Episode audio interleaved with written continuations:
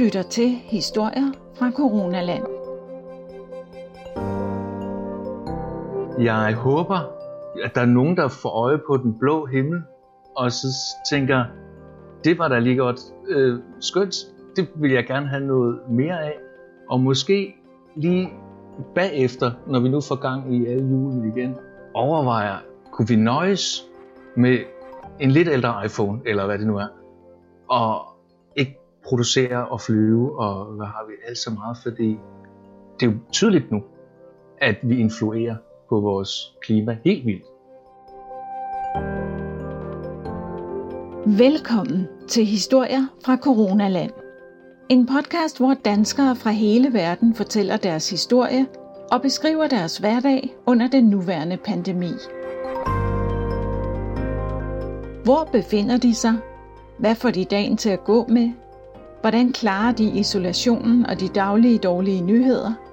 Hvad har de oplevet, som de aldrig vil glemme? Og hvad får dem til at tro på fremtiden? Hvad giver dem håb? Din vært er Annette Halstrøm.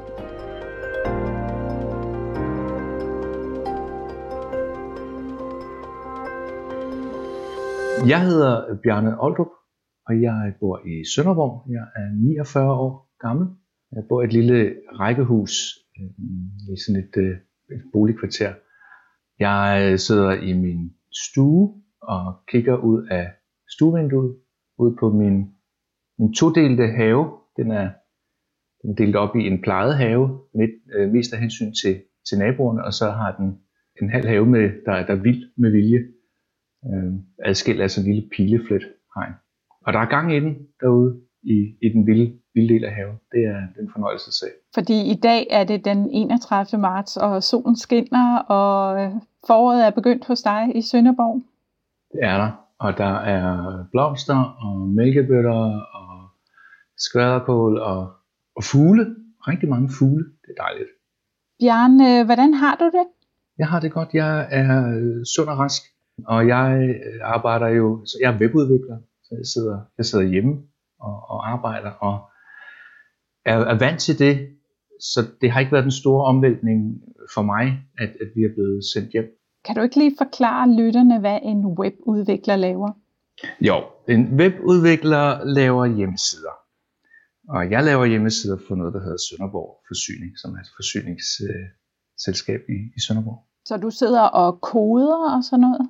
Ja, det gør jeg. Jeg sidder og laver, ja, jeg laver hjemmesider, koder HTML og CSS og, og den slags ting. Noget teknisk noget. Så som du sagde, så har det ikke haft en stor omvæltning i dit liv, at du er blevet tvunget til at arbejde hjemme? Nej, det, det har det ikke.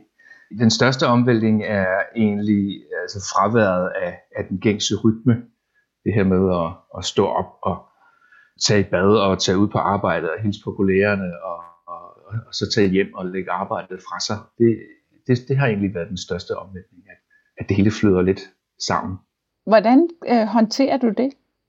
Jeg, jeg prøver at sætte et tidspunkt og sige, at jeg stopper med at arbejde her øh, klokken et eller andet, og, øh, og så prøver jeg at holde det. Og så fylder jeg nogle aftaler ind i, i kalenderen, øh, som den her for eksempel, øh, eller med nogle, med nogle venner. Vi mødes her enten fysisk eller, eller, eller virtuelt på det her tidspunkt og, og laver noget andet end, end det her arbejde. Kan du huske, hvornår du først hørte om virusen? Det kan jeg ret tydeligt en dag, fordi det var i uge 6. Min søn var syg, og det meste af hans klasse, de var på skiferie. Og så ringede jeg ud til skolelederen og sagde, han er, eller han er sådan småsyg, ikke? skal han komme ud, eller kan han lige så godt bare blive hjemme? Og så, og så siger Jens, skolelederen, så siger han, i, i sjov, er, er det corona, siger han så. Mm. Altså, jeg tror altså bare, han er, han er snottet. Men det er jo ikke sjovt, Jens. Nej, nej, det, det er det heller ikke. Så blev han jo hjemme inden, inden, inden vinterferien der i, i uge 7. Så, så det var meget, det var sådan pind med i det. Det var meget tydeligt, at, at der begyndte jeg at komme på tale. Men ellers, når du har hørt om virusen i medier og sådan noget, har det, har det gjort indtryk på dig? Meget. Og der kan jeg ikke helt sætte en dato på, men jeg følger jo forskellige folk på, øh, på Twitter, og, og, og de begynder at, at skrive om, der var en del amerikanere, der var frustrerede over, at det ikke blev taget øh, alvorligt. Og, og der var nogen, der henviste til nogle italienske læger, som jo sagde, nu brug den her tid, I har til at, at forberede jer, på, ikke hamstret, men få handlet lidt ind, øh, få indarbejdet nogle, nogle fornuftige vaner, øh, skabe afstand. Altså. Og det var jo det var tilbage i starten af, af februar. Og det gjorde et indtryk på mig, må jeg sige. Historier fra Coronaland fortæller danskernes historier lige nu. Har du også, ligesom andre, jeg har talt med, haft svært ved at lægge alle de her nyheder fra dig? Meget. Jeg havde faktisk en, ja, en lille nedsmeltning om, om lørdagen efter Øh, onsdag, hvor Mette Frederiksen havde, havde, havde lukket landet ned. Hvor jeg, jeg blev nødt til at slette min Facebook-profil og min Twitter-profil, i hvert fald deaktivere Jeg kunne ikke rigtig rumme mere. Og den torsdag og fredag efter ja, nedlukningen, jeg, jeg var på arbejde vildt længe, men fik intet fra hånden, fordi jeg hele tiden søgte opdaterede nyheder, og, og det, det kom bare til at fylde for meget. Så, så ja, det har jeg lukket ned for. Og det er jo ikke sådan, at jeg ikke holder mig orienteret. Der kommer jo retningslinjer og, og relevante nyheder ud indimellem. Men jeg prøver at holde mig til at lige følge op om morgenen, og så måske høre noget radioavis øh, i, i løbet af dagen. Men, men holde mig fra, fra online-medierne. Jeg tror faktisk, øh, det er en meget fornuftig strategi, Bjarne. Hvad har gjort mest indtryk på dig, som du har set, hørt eller oplevet? Nu sidder jeg jo øh, godt og trygt hernede i, i Sønderborg, hvor der ikke er så meget. Jeg er ikke for, at folk går rundt og hoster i, i, i gaderne, så jeg har jo ikke oplevet noget øh, nævneværdigt på en krop. Men jeg synes, at, at det her med, at vi tager så drastiske tiltag for at skåne at de gamle. Det gør stort indtryk på mig. Det synes jeg er meget, meget sympatisk og uhørt, men, men på den fede måde. Fordi altså, der er jo nogen, der prøver at sætte tal på og sige, hvad, hvad de her menneskeliv koster, og er, er de så det værd? Og den slags. Og jeg kan godt lide det, det er, det er lidt flippet at sige, jamen det er de. Så min, min gamle mor på hvad, 76, hun er de der 10 millioner kroner værd, eller 100 millioner kroner værd, eller hvad det nu koster. Jeg har teenagebørn, og, og moderne teenagebørn, de bliver måske set lidt på som, som værende lidt øh, selv, selvcentreret måske. Og de oplever det her, de oplever, at vi passer på de gamle, og betaler den pris, øh, det nu har. Og det kan jeg rigtig godt lide. Du har fortalt mig, at din datter har lavet en stribe. Hvad, kan du ikke lige forklare, hvad en stribe er, og hvad det er for en stribe, hun har lavet? Jo, det er en øh, det er sådan en comic, en satirisk øh, comic stribe, øh, og hun er øh, en sådan kunstner, og, og det er noget, de bevæger sig ud i, i, i det miljø, de laver sådan nogle små striber. Øh, hun har også kommenteret på, på Brexit blandt andet. Og i den stribe, hun har lavet, der er en, der er en djævel, som i den ene hånd har økonomien, og i den anden hånd en, en gammel dame. Og, og så spørger djævlen menneskeheden, sådan, hvad, hvad vælger du? Og øh, menneskeheden siger, øh, vi skal have den gamle dame. Og djævlen siger noget stil, hvad så med økonomien? Og, og, og, og menneskeheden siger, økonomien, den skal vi nok få rettet op på. Det er ikke, det er ikke noget problem. Og det, det faktum, at unge mennesker får mulighed for at opleve hvordan vi prioriterer ældre mennesker og, og deres øh, sundhed og, og chancer for at, at overleve frem for økonomien. Det, det synes jeg er, er så smukt og så rigtigt. Og, og det, det gør mig glad.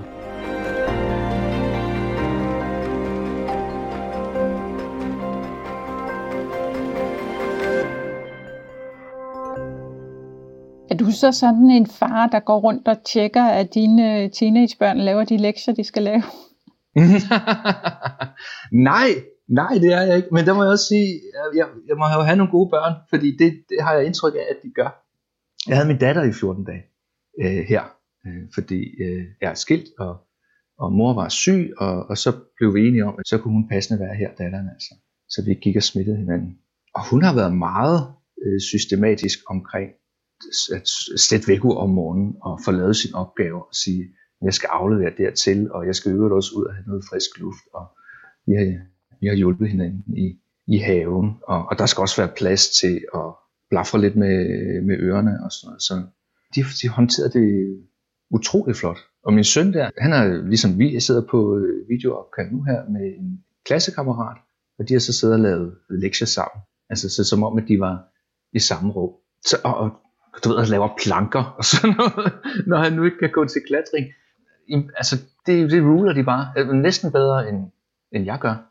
Så lad os vende tilbage til dig. Hvad skal du, ud over at arbejde, hvad skal du så få tiden til at gå med, indtil krisen her er overstået? Jamen altså, nu har jeg jo så den her have, som jeg øh, får gjort lidt mere ved, takket være det smukke martsvær. Og så står jeg faktisk, jeg, jeg sidder i en sådan projektansættelse, så, øh, som snart udløber, så jeg skal også ud og finde mig noget andet øh, arbejde. Ja, så har jeg jo noget arbejde, jeg skal have gjort færdigt. Jeg har ikke problemer med at få tiden til at gå på nogen måde.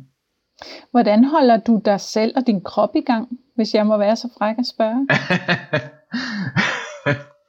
ja, jeg, jeg plejer jo at gå til sådan noget pilateshold to dage om ugen, øh, og det har jeg gjort i mange år, og øh, det er jeg utrolig glad for.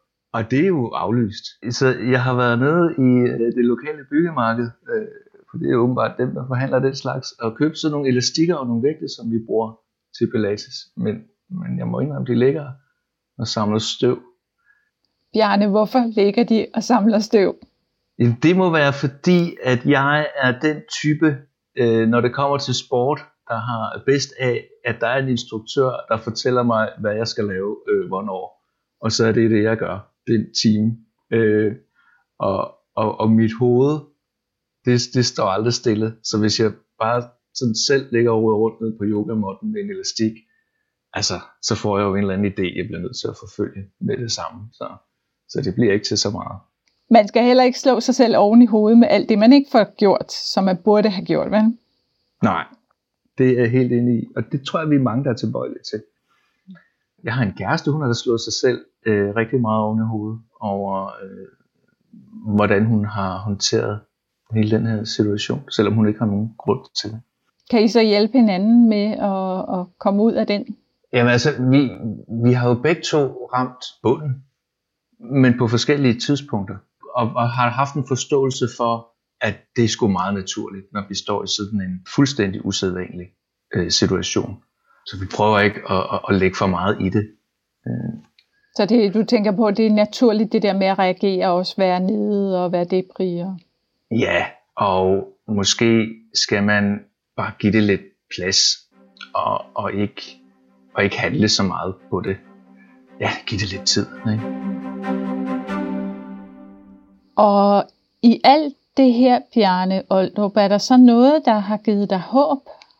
Ja, det er der. Og det er de her satellitfotos af luftforureningen over de store byer.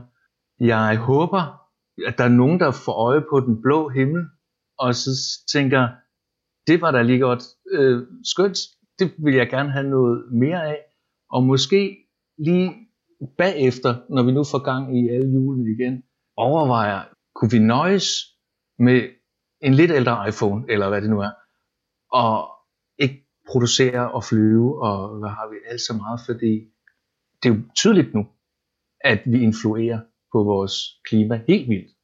Og det, det, ja, det giver mig håb. Og bare, bare sådan et par ugers øh, nedlukning, og, og så, er der, så er der frisk luft. Det, det synes jeg, det er meget inspirerende. Så du håber, at vi ikke går tilbage til business as usual, når vi åbner igen? Det har jeg simpelthen svært ved at tro, at vi gør.